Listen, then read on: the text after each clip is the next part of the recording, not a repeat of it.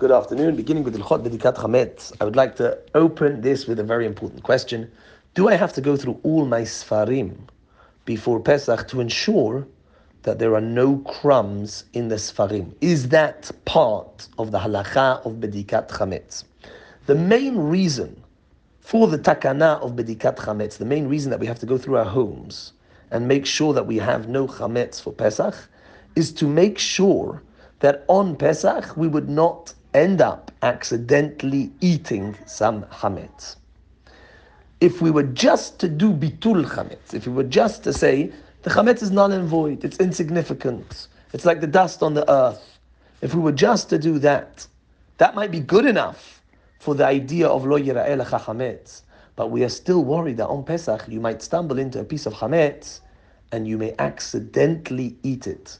Let's say you forget it's Pesach, you see some hametz, you put it in your mouth, and by doing so, Khalila, a person would be over, would transgress a lo ta'aseh d'oraita. Therefore, the Chachamim said it's not good enough to do bitul chametz. It's not good enough to nullify the chametz from your heart. You have to practically search your homes and remove all chametz. Based on this worry, says the Chazon Ish, if somebody is learning out of his Gemara on Pesach and he sees a crumb of chametz in his Gemara, he may come to eat that. And therefore, searching through one's Sfarim to ensure that there are no crumbs is part and parcel of the halacha of Bedikat Chametz. According to the Chazon Ish, Bedikat Chametz includes going through all your Sfarim and making sure there are no crumbs within them. Rabbi Zion Abba Shaul says, that this is not the halacha. He disagrees with the Chazon Ish's idea. He says that the Chachamim were only worried that you would come to eat something of decent size, of a significant size. If you see a crumb on the floor, the Chachamim were not worried that you're going to put that in your mouth. If you see a crumb in your sefer, they're not worried. They're worried when you when you see a big piece of chametz, a chametz the size of a kazayit, the size of an olive, that's when the Chachamim were worried you may accidentally come to eat that on Pesach.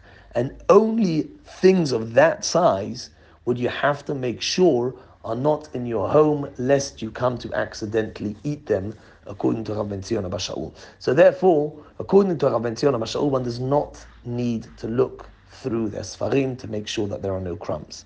Similarly, for a different reason, Rav Yosef Shalom Eliashiv also disagrees with the Chazon Ish. He says that you do not need to go through your Sfarim to search for crumbs because typically crumbs in Sfarim are slightly dirty and it would be disgusting for a person to put those crumbs into one's mouth and therefore we're not Hoshesh that somebody would do that. So both according to Rav Ben Zion Abba Shaul and according to Rav Yosef Shalom Eliashiv, we do not need to implement the stringency of the Chazon Ish. We do not need to go through our Sfarim to ensure that there are no crumbs in between the pages.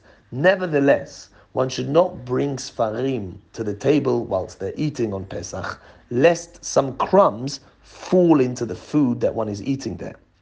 So, although we're not worried that you would come to put your finger in the Sefer and eat the crumb directly, but maybe crumbs from these Sfarim would fall into your food. And for that, of course, we do have to be Hoshesh. So, practically, halakha ma'aseh, the overwhelming majority of poskim hold that we do not need to search through each page of our sfarim to make sure that there are no crumbs. Someone who does that, beseder, tavo alav bracha, but certainly lahalacha, it's not an obligation. Yet one should ensure that one's sfarim are not brought near any food, lest some crumbs fall into those foods. Baruch Adonai la'olam, amen v'amen.